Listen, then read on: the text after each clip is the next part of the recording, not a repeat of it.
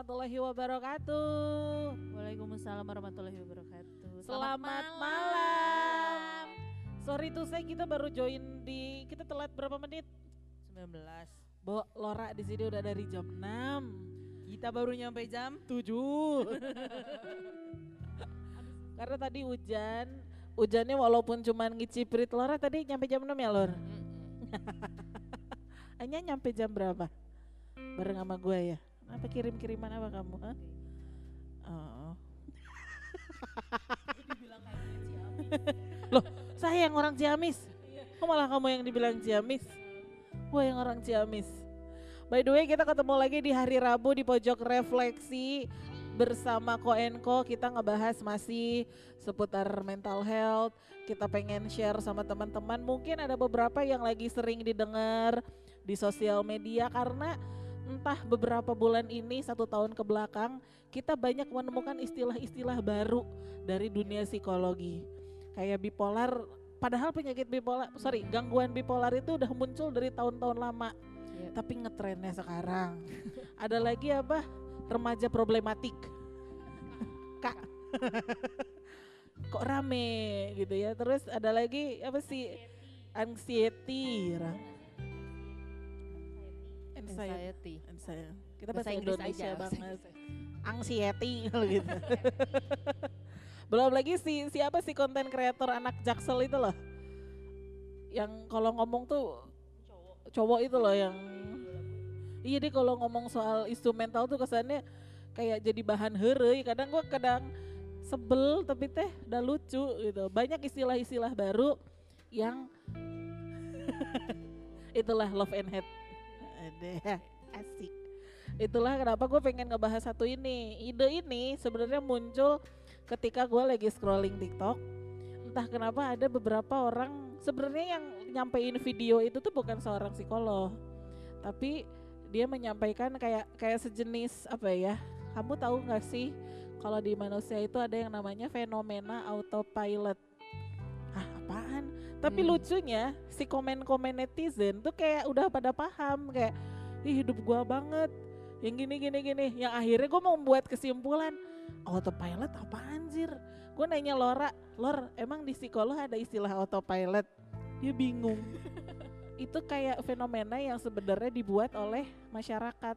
Kan kita pinter ya anaknya suka buat istilah sendiri. Setelah gue cari tahu jadi itu kayak slang dari bahasa slang. Naon sih istilahnya teh? Kalimat yang dibuat oleh orang-orang luar negeri plesetan gitu tentang orang-orang yang gak punya atau belum menemukan jati dirinya belum menemukan arah hidupnya Hmm. dari yang gue cari tahu dan hasil si orang-orang komen itu ya Hmm. dan orang-orang yang terbiasa mendapat komando hidup dari orang lain Hmm. sampai akhirnya dia nggak tahu kalau gue teh mau jadi apa gue teh kayak gue mah yang sedih suruhnya aja deh sampai akhirnya nggak ada perlawanan. Kan kadang kita ada yang ngerasa perasaan tidak nyaman atau kalau misalnya ada harga diri kita diinjek-injek lah. Anjir gue nggak bisa terima. Cita-cita gue harapan gue bukan ini. Hmm. tapi gue diminta untuk menjadi ini. Entah tuntutan orang tua entah tuntutan lingkungan. Yang akhirnya dia kayak ya udah gue mah beneran go with the flow yang gimana orang-orang nuntut gue bagaimana sampai akhirnya banyak orang-orang yang di umur 30 meren atau 40 baru sadar nih lah selama ini gue sia-sia nih hidup berdasarkan kemauan orang-orang akhirnya baru ada yang larinya gue nggak tahu ada hubungan atau enggak ada yang Mhm. namanya istilahnya puber kedua dia merasakan mendapatkan prestis hidupnya tuh di usia-usia yang udah gede karena dia baru sadar kalau Mhm. selama ini dia itu diarahkan sama orang. Giliran orangnya mungkin udah nggak ada atau dia udah lepas circle saya tak karek nyadar. Selama ini ternyata gue teh diarahkan sama orang. Nah itulah kenapa muncul fenomena autopilot. Itu lumayan rame. Entah mungkin karena algoritma di TikTok gue yang gitu-gitu kali ya. Jadi ini kayak anjir naon sih? Naon sih? Kayak bahas deh. Akhirnya gitu. Panjang banget ya gue ngomong. Yuk dan dan yang gue kaget ternyata banyak yang begitu lor banyak Hmm. yang oh lu sela- banyak yang baru sadar kalau eh, lu tuh terlalu banyak dipengaruhi oleh orang. Hmm. Kadang kita kan perlu ya menentukan pilihan hanya pendapat orang kan. Hmm. Tapi ada yang sampai pokoknya kalau ini ngomong ini orang ini merintahin gua, udah lu pilih ini aja. Oh iya.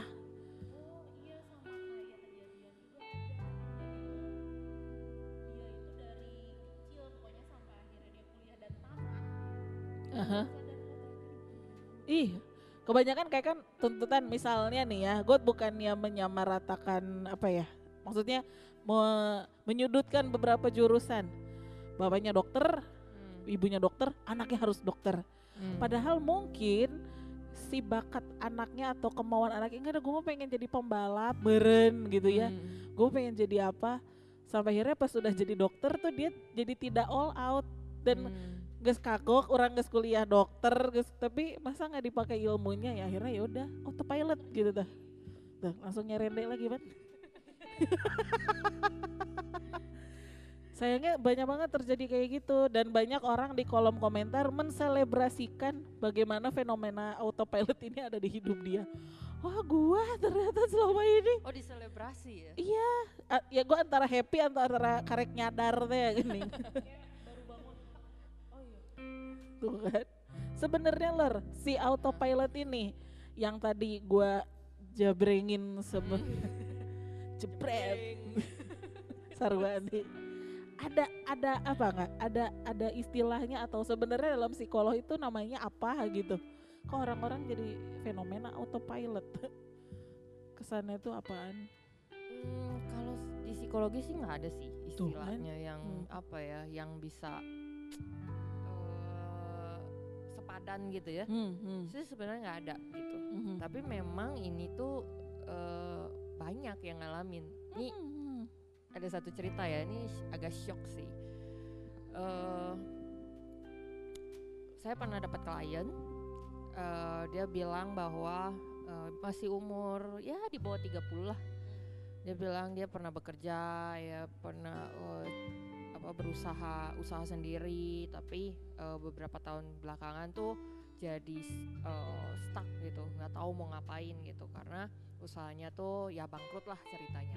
Nah udah itu eh karena dia datang ke kita ya udah kita coba kasih tes kan sebenarnya eh, dia kemampuannya di mana gitu ya kita coba tes eh, beberapa tes lalu ada salah satunya kan tes kecerdasan yang bikin shock adalah kecerdasannya itu superior. Jadi kan jadi kita tuh punya eh, kategori-kategori ya gitu ya. Dari paling bawah tuh kan eh, borderline. Terus eh, di atasnya tuh di bawah rata-rata. Terus rata-rata di atas rata-rata. Nah di atas rata-rata itu biasanya superior. Superior tuh ya eh, udah udah termas udah nyaris gifted lah gitu nah waktu itu dia kalau nggak salah 138 gitu. Kalau nggak salah gifted itu maksudnya 140 ya. Tapi beda-beda beda-beda literatur beda-beda angka ya. Tapi ya kira-kira sekitar itulah.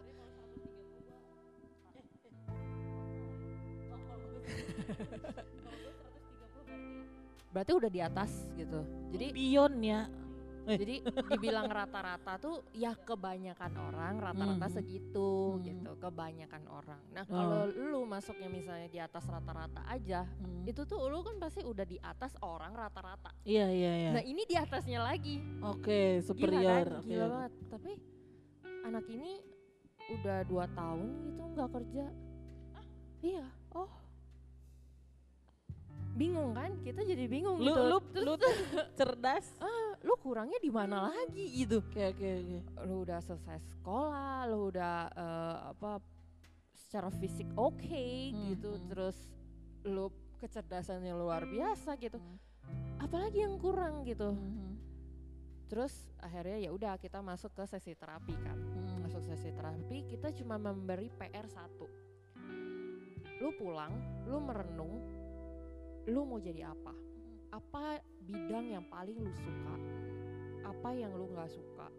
Dan coba lu renungin plus minusnya itu doang PR nya dan itu nggak dikerjain. Dan itu nggak dikerjain.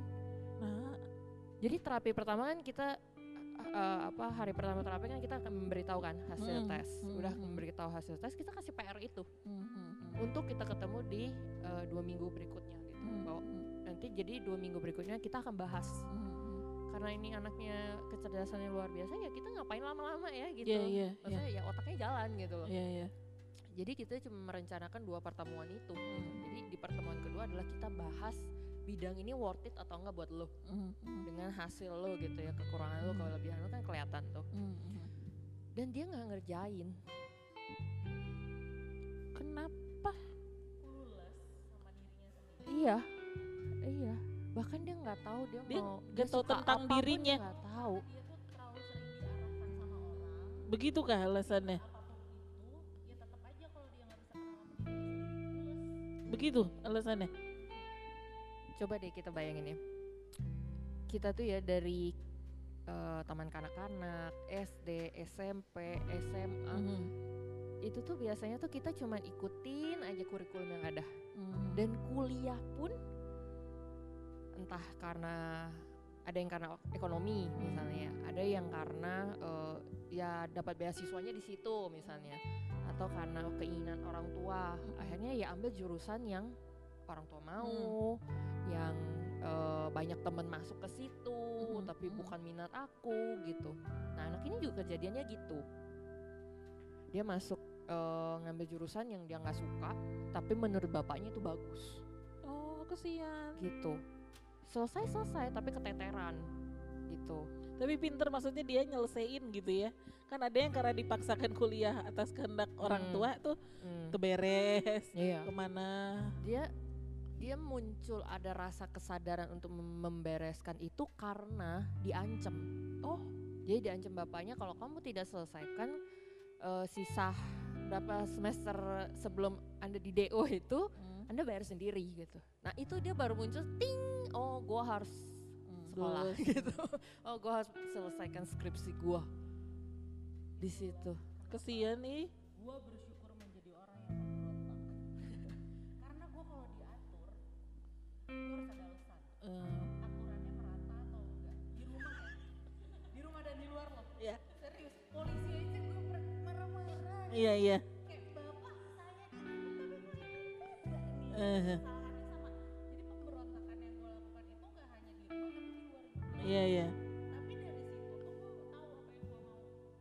Apa yang harus gue pilih dan apa yang terbaik buat gue. Jadi nggak semua pemberontak itu juga jelek sih. berarti lu punya sense of self lu ba- lu tuh ngerasa bahwa diri lu tuh individu yang lepas dari orang lain jadi sebenarnya di masa perkembangan kita tuh waktu kita kecil memang kita kan lengket sama ibu kan Hmm, hmm. Eh, awal-awal apa manusia lain yang Hmm, mengurus kita yang Hmm. memenuhi kebutuhan dasar kita hmm. Nah jadi kita attach kan Hmm. gitu. Tapi di di apa perkembangan itu harusnya semakin berkembang, semakin ya masuk anak-anak, masuk remaja, Hmm. harusnya mulai lepas. Nah di beberapa orang itu tidak terjadi. Nah lanjutlah terus sampai entah umur berapa masih bergantung. Maksudnya gini, kayak orang-orang tuh kebanyakan baru sadar di usia yang udah gede, Iya. udah mateng, kayak udah mulai ketemu interaksi sama orang-orang. Ada beberapa orang yang emang dulunya diatur sebegitunya sama orang tua, tapi tiba-tiba muncul tadi apa sense of self-nya itu sesuatu yang bisa dimunculkan atau dilatih atau yang gak semua orang punya itu. Harusnya itu dilatih dari Oke. kecil. Pernah nggak kalian ngelihat misalnya ponakan atau kalian sendiri waktu kecil ya pergi ke misalnya kantin atau ke Hmm, tempat makan, sok mau pesen apa? Hmm, hmm, Nah itu sebenarnya mengembangkan sense of self. Sok pilih mau pakai baju apa hmm, hmm. gitu. Itu tuh sebenarnya perkembangan. Misalnya sok pakai baju sendiri udah habis mandi. Nah itu itu sebenarnya me- mengembangkan kemandirian gitu. Iya iya benar-benar. Kalau mi nah kayak yang tadi lu bilang sebenarnya orang yang udah tua Hmm, itu kan tua karena umur kita sebenarnya chronological age hmm. bahwa kita tuh ya karena karena karena ya berdasarkan umur aja gitu berdasarkan waktu ya kita makin tua gitu Hmm. doang tapi mental age kita nggak tahu berapa Iya iya mental age itu ya. jadi jadi eh, bisa aja dia udah tua tapi sebenarnya dia belum punya kemandirian Ya oke oke Gitu. oke. either bahkan eh, mama ngomong nih ya kadang aku juga suka ketemu nih orang-orang yang kita udah ngantri lama di depan satu konter makanan mau milih makannya lama aku makan Hmm. apa ya Hmm. yang enaknya apa ya kayaknya aku suka yang ini tapi hmm terus kita tuh nunggu di belakangnya gitu Anjir lama lo Heeh, kagak paham kita ya. ngantri apa. Nah itu tuh Bener-bener. salah satu bentuknya sebenarnya Oh, Oke. lu mau pakai baju apa, lu mau beli handphone model apa, lu mau nentuin pasangan lu yang mana, lu mau menikah sekarang atau nanti atau entah kapan. Hmm. itu dia jadi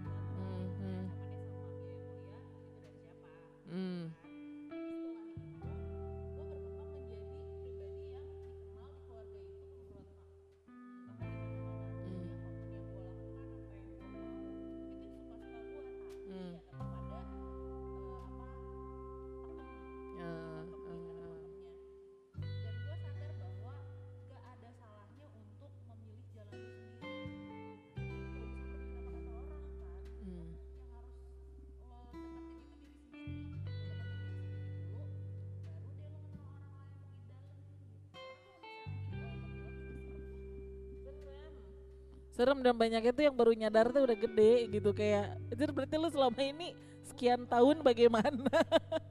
Kesian. Kesian orang-orang yang tidak diberi berkah untuk bisa berontak. Kesian orang-orang yang emang sudah terbiasa dipaksa.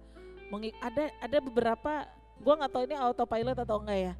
Jadi dari kecil emang diarahkan untuk kuliah sini bahkan disuapin pun sampai akhirnya eh, yang bersangkutan menikah ada imam baru hilang nih dia arah dia ini udah nggak ada orang bukan dari orang tua gue lagi nih Hmm. ini dari suami gue Hmm. sampai akhirnya dia seberantak itu sampai gue dengar kabarnya itu yang kayak wah lu jadi ada masalah ini ada masalah-masalah baru yang dia belum siap karena Hmm. tidak diajarkan begitu gue nggak tahu itu auto autopilot atau enggak tapi emang lu harus hukum kuliah hukum lu harus jadi notaris yang meren dia nama embung merennya ketika nikah ya kan berarti imamnya udah beda nih udah bukan Hmm. bokapnya lagi Hmm. lah beda nih apa yang sudah ditanamkan sebelumnya teh beda Hmm. dia kayak clueless gitu loh bingung udah Ya. kayak oh ini nih mungkin dia selama ini sampai dia menikah tuh hidupnya banyak diarahin mungkin ya gua nggak Iya. tahu ya fenomenal namanya juga autopilot mah teuingnya kesiannya begitu sampai akhirnya berimbasnya ya ke diri dia sendirinya yang sampai merugikan satu keluarga. Kesian. Yang yang menyesal orang tuanya. Mengakui gitu salah didik cenah tapi yang gue temuin eh, yang kayak gitu ya Hmm, rata-rata di Asia deh, ketimuran. Ketimuran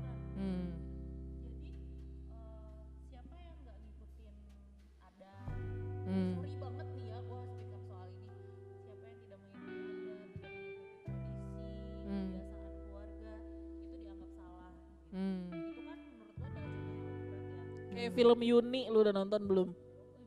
Yuni di Disney Plus itu adalah si Yuni ini ngeberontak Hmm. karena di ini gue ngebahas film dikit ya di Yuni itu adalah seorang cewek asal Jawa eh deket-deket ke Madura di mana diwajibkan kalau ada orang yang niat ngelamar lu harus terima Nah Hmm. si Yuni ini tuh kembang desa, cantik dia tuh.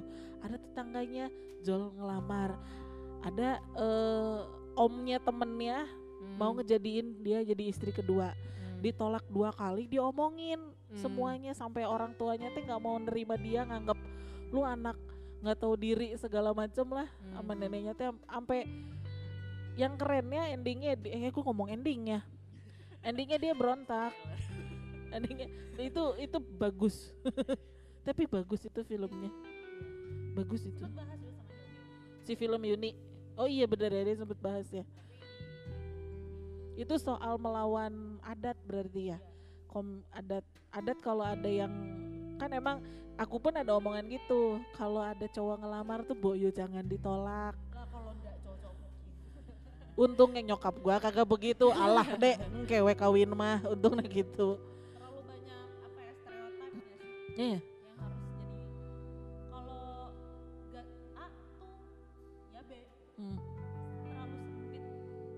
bisa jadi ya.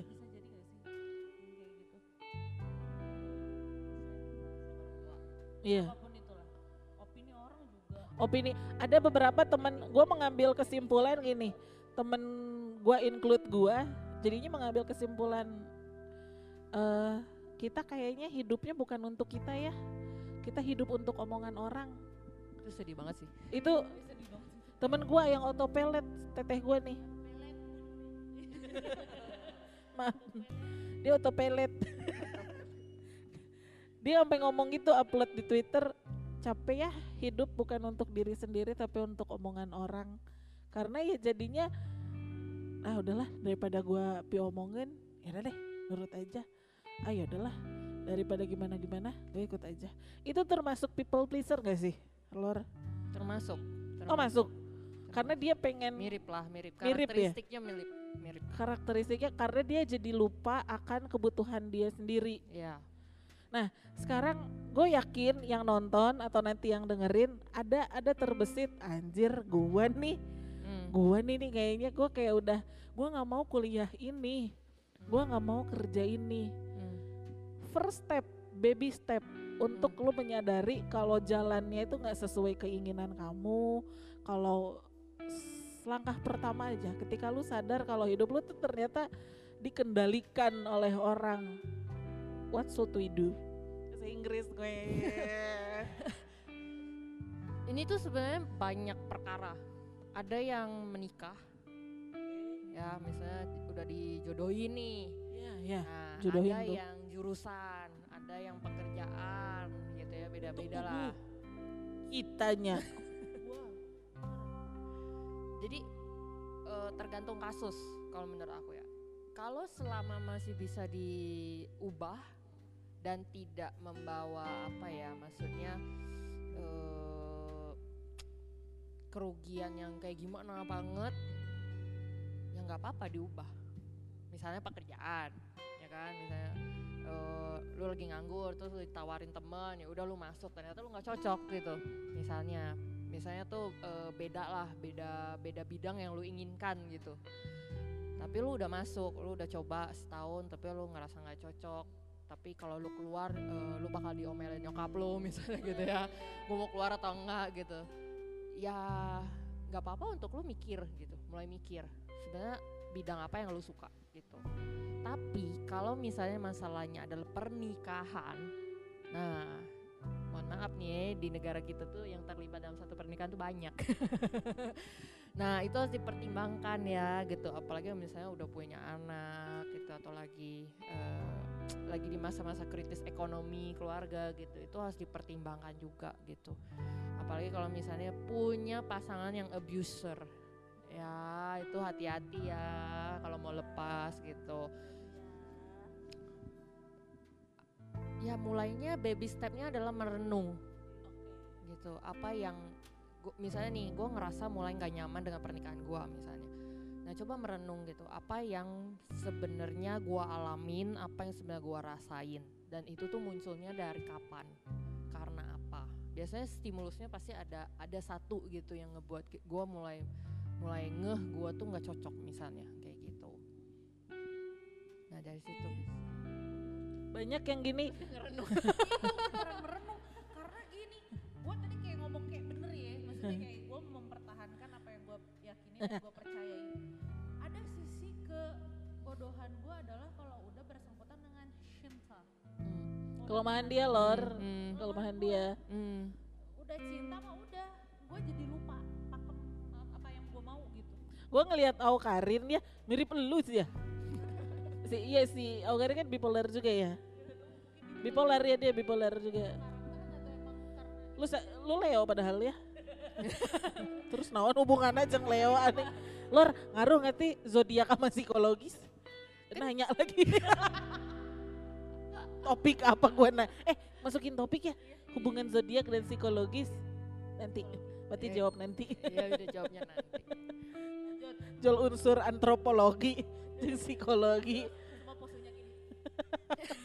dokter setrengan tapi ternyata bener tadi kata Laura gue jadi nggak selama ini gue pikir kalau yang namanya hidup autopilot itu dari kecil tapi ada Iya. juga yang tadinya hidupnya bebas disayang orang tua ketika dia jadi bucin Hmm. ketika dia mencintai seseorang dia jadi ayang ngomong apa ya aku nurut itu Hmm. itu bisa muncul begitu ya si si orang tuh jadi yang tadinya bebas bisa main ke mana aja udah nikah Hmm. bucin jol Hmm. kamu nggak boleh kamu nggak boleh kerja kamu harus di rumah ngurus anak oh iya sampai ada yang temen lu apa cengok gitu doang gening Jadi iya lor, ya Allah dia masuk segala topik kita ya kayak teman gua ini sumpah deh. iya? Jadi dia yang anaknya banyak ya Iya anak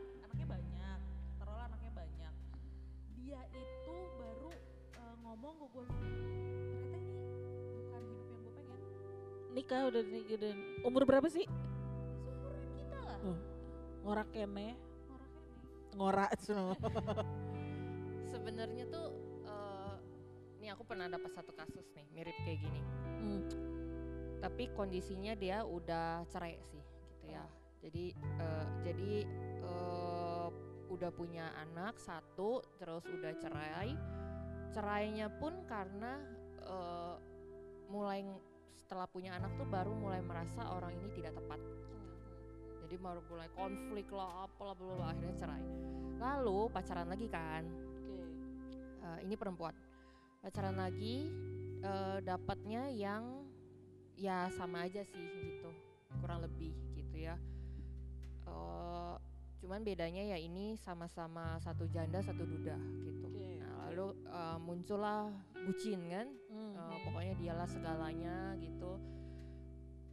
Teng pada satu hari eh, cowoknya minta jatah gitu. Nah dia mulai ngerasa nih Jatah. kayaknya ini eh, kayaknya ini bukan cowok yang gue mau gitu. Tapi Oh. gue udah terlanjur bucin nih gitu. Udah nikah? Belum belum. Oh, masih kita pacaran, tapi udah minta jatah? Heeh, udah minta jatah terus eh, mau lepas tapi nggak bisa mau lanjut tapi nggak tahan gitu. Akhirnya nyari gua nyari gua gua cuma dicerita segala macem. Lalu gue cuma bilang gini "Eh, kalau lu mau lanjutin lu harus pikirin resikonya dulu.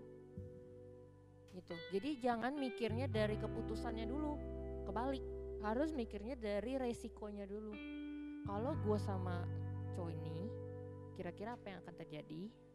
Eh, cowoknya juga playboy sih gitu ya cap cip juga gitu di luar. Nah apa yang dan se- dan masalahnya sebenarnya keputusan tuh gampang yes or no gitu kan? Pilihannya nggak banyak. Tapi yang sulit itu adalah kita mau nggak nerima risikonya gitu. Kalau misalnya dia oke lah lu akhirnya menerima dia lu menikah ada kemungkinan dia akan cap cip cup keluar. Lu bisa nerima itu atau enggak? Ya either itu dia jajan either dia friend with benefit gitu. Lu bisa nerima itu atau enggak? Kalau lu nggak bisa lu mundur. Kalau bisa lu maju. Itu doang. Terus denger. Kita tuh terus hmm. Itu termasuk yang kayak tadi kalau misalnya pendidikan pekerjaan Iya. pacar resiko yang dilihat semuanya. resikonya bukan Ya, pilihan dia dulu yang resikonya. awal Ya. tapi resikonya udah dipikirin resikonya nak Udah, hidup tidak semudah itu sungguh cinta tidak seindah itu deh. Kita kapan kayaknya next ngebahas soal cinta ya sama Laura ya Iya. karena ternyata banyak konsul sama lu tuh soal marriage ya marriage entah kenapa Marriage. Oh, oh. jadi gue malah melu- memulai karir gue tuh di ma- marriage counseling lu makanya curhat nih sama dia ih curhat maksudnya konsul serius gitu loh Orang waktu itu gue curhat, Lor gini-gini. lah emang gitu makanya konsul serius gitu loh Cerita, Kata Mbak Ere cerita di Pamari gitu. Hmm. Bla bla bla bla bla. Iya sih. Benar sih. Iya benar. jadi Bener, gini loh tapi teh angger kumaha sih kasih. kalau apa kesian kesepian kalau buat eh, teman-teman yang biasa jadi please pleasing people ya Mm, apa sih bahasanya mm, pleaser mm. uh, Hmm, people hmm. pleaser. eh Sebenarnya kalau lu nggak ada pilihan, oke-oke aja orang lain ngasih lu Hmm, opini, opini ya gitu. Cuman masalahnya adalah eh tadi gua mau- yang penting itu adalah lu apa? Iya, Imi juga suka skip, silakan. Yang penting adalah satu, lu harus ngelihat dari resikonya gitu. Hmm. Resikonya kalau misalnya lu ikut opini orang. Hmm. itu satu terus eh, yang kedua adalah umur berapapun lu di luar gitu lu harus sadar bahwa orang yang lu attach suatu hari nggak ada entah itu Hmm. orang tua lo entah itu pasangan lo entah itu Hmm. anak lo satu hari dia akan nggak ada di hidup lu gitu Hmm, hmm. jadi lu tuh ya mau nggak mau harus berdiri di kaki lu sendiri gitu. Jadi mau nggak mau tetap harus punya pilihan sendiri, tetap harus punya misalnya ya tujuan hidup lu apa, lu mau ngapain di hidup ini. Paling nggak lu isi waktu lu nih, walaupun lu misalnya banyak duit, lu nggak tahu mau ngapain daripada lu misalnya ngedrak atau ngalkohol ya. Ya setidaknya lu isi dengan hal yang lebih positif lah gitu Hmm, hmm. Tapi kan lu harus tetap nentuin pilihan di situ gitu. Nah terus eh, kayak tadi ya seperti dibahas misalnya dari orang tua terus pindah ke apa karena bucin ke pasangan nih ya entah itu udah menikah atau belum. Sebenarnya itu ya cuma memindahkan orang yang attachnya doang gitu. Objek objek lu mencari perhatian lu mencari eh, kasih sayang mencari penerimaan tempat safety itu hanya berpindah gitu cuman masalahnya eh, biasanya ya buat orang-orang yang sulit untuk menentukan jalan hidupnya itu mm, mereka tuh satu tidak terlatih terus kedua nggak kenal diri dia. Nggak kenal diri itu maksudnya bukan nama identitas gitu bukan ya tapi dia tuh orang yang seperti apa kelebihan dia apa kekurangan dia apa. Nah itu tuh nggak tahu semua biasanya itu gitu. Itu tuh ya satu hari nanti lu akan ketemu batunya gitu. Cepat atau lambat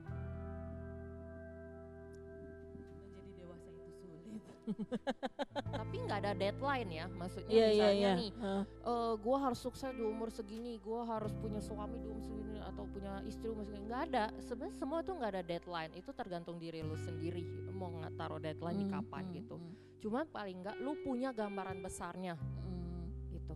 Either nyampe nya kapan gitu. Misalnya nih, oke lu sekarang lu kerja, lu nggak ngerasa cocok nih dengan pekerjaan lo. Tapi lu butuh uangnya misalnya, either untuk hidupin diri lo, keluarga lo gitu. Hmm, lu butuh gitu. Ya lu harus rasional juga. Lu nggak bisa cuman terdorong oleh eh, keinginan oleh hasrat lu doang. Gue pengen punya usaha gue pengen jadi hmm, bos gitu ya. Nggak bisa kayak gitu gitu. Entah nantinya lu jadi bos pun mungkin untuk kondisi lu sekarang lu belum siap. Iya, iya. gitu jadi bos kan juga bisa tiba-tiba bangkrut ya Iya. kayak covid gini bisa Si tiba-tiba rasional bangkrut itunya gitu. sih bener. nah itu udah dipikirkan belum lu siap Hmm. nggak dengan bangkrut kalau lu Hmm. bangkrut lu mau ngapain nah itu yang harus dipikirin Si resiko itu ya. Ah, Hmm, itu harus dipikirin itu sama dengan eh, kayak pacar hmm. kayak pasangan ya sama Lu nikah sekarang udah siap belum? Iya. Dengan kelakuan begini, next kalau udah punya anak bakalan begini. gue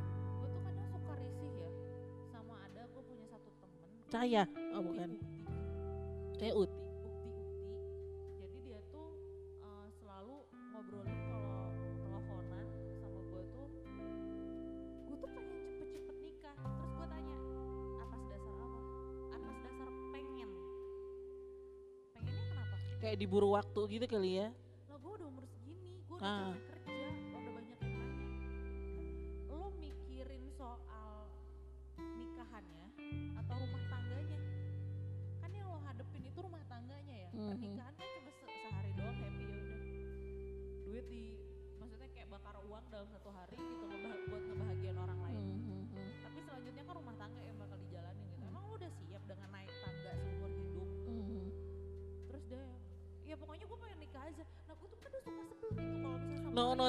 Gitu ya. Hayang weh. Terus dia selalu ribet sama usia gue gitu. Lu lalu lu kenapa belum nikah? Lu harusnya udah nikah lah suka gue. sebenarnya itu jadi alasan banyak sih jadi kan gue sering kasih konseling pranikah ya. Mhm. Dan gue selalu nanya di awal konseling itu, Hmm. tujuan lu nikah apa? Biasanya ngeblank. Sedih nggak? Banyak banget. Ih banyak ngeblank. Paling tuh jawabannya klise. "Eh, udah lama pacaran, udah cukup lah waktunya pacaran. Materi. Eh, eh, udah apa ya kita udah berumur atau oh karena kita seumur gitu. Jadi Ih gue bersyukur belum punya anak pengen seriusan. pengen ya gitu pengen kejar anak gitu. Heeh. sedih sih sebenarnya kalau gue ya gitu gue sendiri nih ya gue curhat sedikit ya Eh, waktu gue mau nikah eh itu gue nanya calon gue suami gue sekarang itu tuh entah berapa bulan loh gue buat tahu skema pernikahan di dalam otak dia itu seperti apa. Mhm. gue nanya tujuannya kenapa lu milihnya gue karena sa- eh, saya dan eh, pasangan saya itu beda 15 tahun. Mhm. jauh kan? Jauh banget. Dan gua bukan asli orang sini gitu. Mhm. terus background pendidikan kita beda. Budaya beda. Walaupun kita sama-sama Chinese tapi itu sangat berbeda. gitu. Di sini tuh terasa apa ya komunal ya. Mhm. Di tempat gua lebih komunal lagi Oke. Oke. lebih parah lagi Eh. gitu jadi Mhm. malah gue datang sini gue yang shock gitu oh ternyata se secuek ini ya di sini Mhm. Mhm. ini ini di Bandung guys dan di Bandung itu masih nggak ada apa-apanya dibanding tempat gua Kita tergolong cuek ya. iya kita di sini tuh masih tergolong iya? cuek loh tempat gue tuh lebih parah lagi ya dan eh, jadi gue harus bener-bener tahu dalamnya tuh seperti apa dia mau ngarah tuh ke mana Hmm. Dia melihat gue tuh sebagai apa Mhm. lu tahu nggak pasangan lu lihat lu tuh sebagai apa Mhm. pasangan lu tuh mau apa dari lu lu tahu nggak Mhm. dan itu tuh gue nanyain ke pasangan gue Mhm. kalau biasa di luar tuh kita taunya love language Iya iya. nah tapi itulah yang sebenarnya dia cari dari lo gitu Bener. sejauh itu loh mempersiapkan Sih gue baru tahu lagi. mempersiapkan bahwa eh, ya dia the only one Hmm. itu tuh Oh, sejauh itu loh Kadang-kadang orang menilai the only one itu takarannya cinta. Mhm. seberapa bucin gua ke dia gitu Mhm. He's my only one because I love him more than anyone. Mhm. Jadi kayak dia tuh beda dari ex-ex gue itu biasanya gue ya, Mhm. gue. Gue selalu ngerasa kayak, be, gue tuh kayak ngerasa ada zing sama dia. Sesingkat itu gue menilai bahwa orang itu adalah jodoh gue. Padahal ya masih ada hal-hal lain yang tadi lu sebutin yang harusnya gue pikirin juga sih emang bener. Lu banyak konsul sama dia deh lo. Soalnya hidup ini tidak tentang cinta doang. ya. Iya. Gue baru baru paham. Maksudnya gue bersyukur gue autopilot bisa gitu lah. bisa gini loh kita mah. Gue bersyukur belum punya anak di usia pernikahan yang mau tujuh tahun.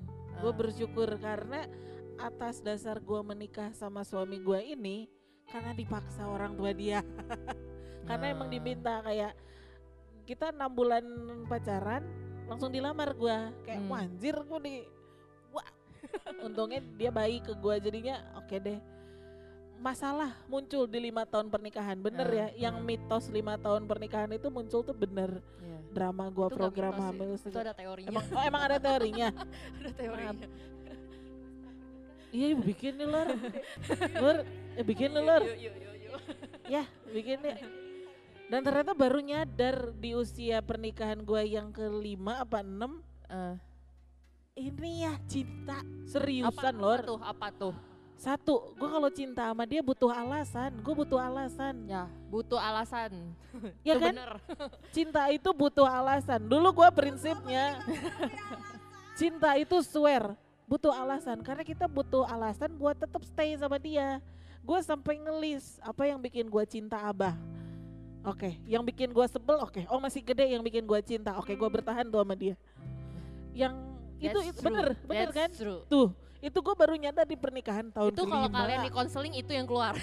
Oh, seriusan? Iya itu Cinta. salah satu teknik konseling. Dan gue baru tahu di pernikahan kelima. Orang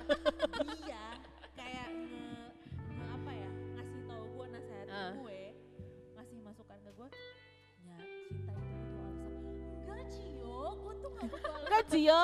aku ada zingnya Cio non mana sampo non zing sayang sama dia aku tahu aja ya emang dasarnya bucin ya Ah. fathers isu mah gitulah ya iya Mana mana Tapi jangan meromantisasi punya. father isu, Eh, sembuhkan. Tapi gue juga punya father isu. Tuh, bisa. Gini, kalau gue nggak punya father isu, gue nggak akan nyari pasangan jauh lebih tua dari gue. Itu gue jujur. Ini juga senengnya om-om. Iya.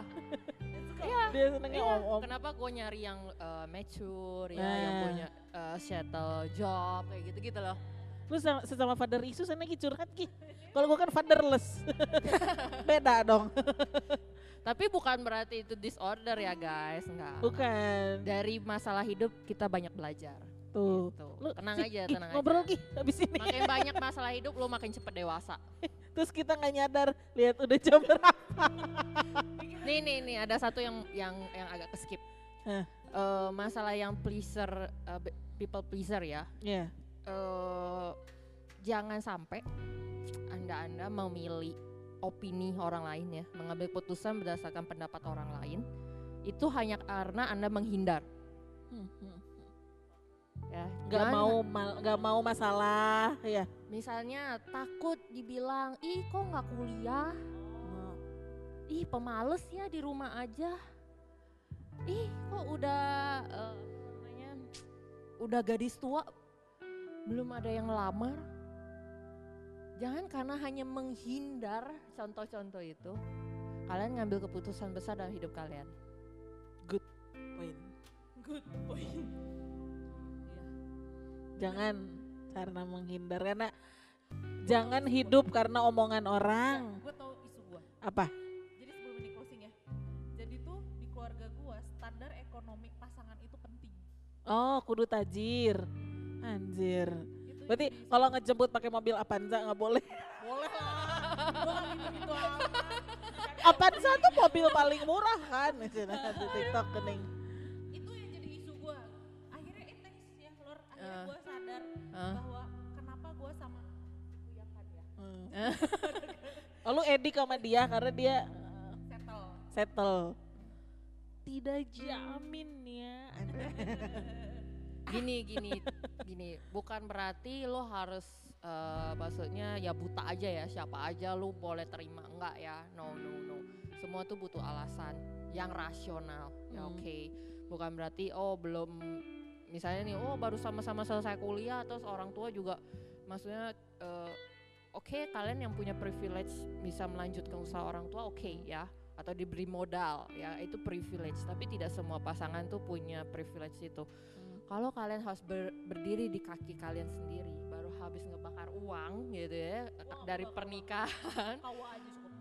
terus langsung memutuskan eh, apa menikah bla nggak ya itu not make sense Gue nikah bakar uang sampai nyicil sampai sekarang. gue gak mau nikah sama gue gampang di KUA ijab kabul tanda tangan beres makan makan aja di rumah makan Sunda Hmm.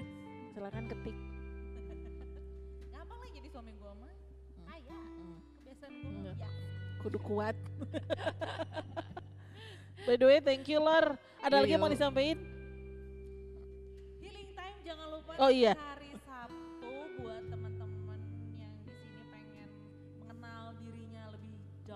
dalam. Gue udah lihat bocoran materinya Lora bagus ya. Iya. Terus Harus join sih ya. Gitu, eh, apa namanya? Ada juga oh, Konsul, konsul. Pojok konsul sekarang bisa di DU33. Jadi sekarang kalau teman-teman ada yang mau konsultasi sama Lora, kalau nggak mau di DO 5 boleh di DO 33 sama Lora. Oke. Melalui Oh, tong ujuk-ujuk datang. Lo cerik hanya mau curhat. Ya, masalahnya kalau hanya yang ngeladangin beda. Ladangin. oh ya ladang sama ladangnya yang yang healing time kita nggak buka buat banyak orang ya Iya. saya tidak terima banyak orang saya tidak mau yang tidak berkualitas Semakin jadi semakin cepat anda reservasi Eh. semakin baik Iya. Ya 10 udah lah. Jangan, Banyak jangan. juga berdua. Iya sih, healing udah bener. Healing harus bener-bener healing jangan kayak kemarin jadinya simple. Ngobrol, rumpi. Thank you ya guys. Thank you. Thank you Lor. See you, welcome. ya. Jangan lupa setiap hari Rabu kita live di Instagramnya Koenko buat ngebahas isu mental. Kalau ada yang pengen dibahas sesuatu boleh DM Koenko atau komen di atau nggak di Instagram kita pojot pojot pojok dot refleksi. dengerin juga podcast kita ya. Rewatch. Oke. So, saya Cio pamit. Saya pamit. Saya Laura. Sampai ketemu Bye-bye. nanti. Bye bye. Thank you Koenko.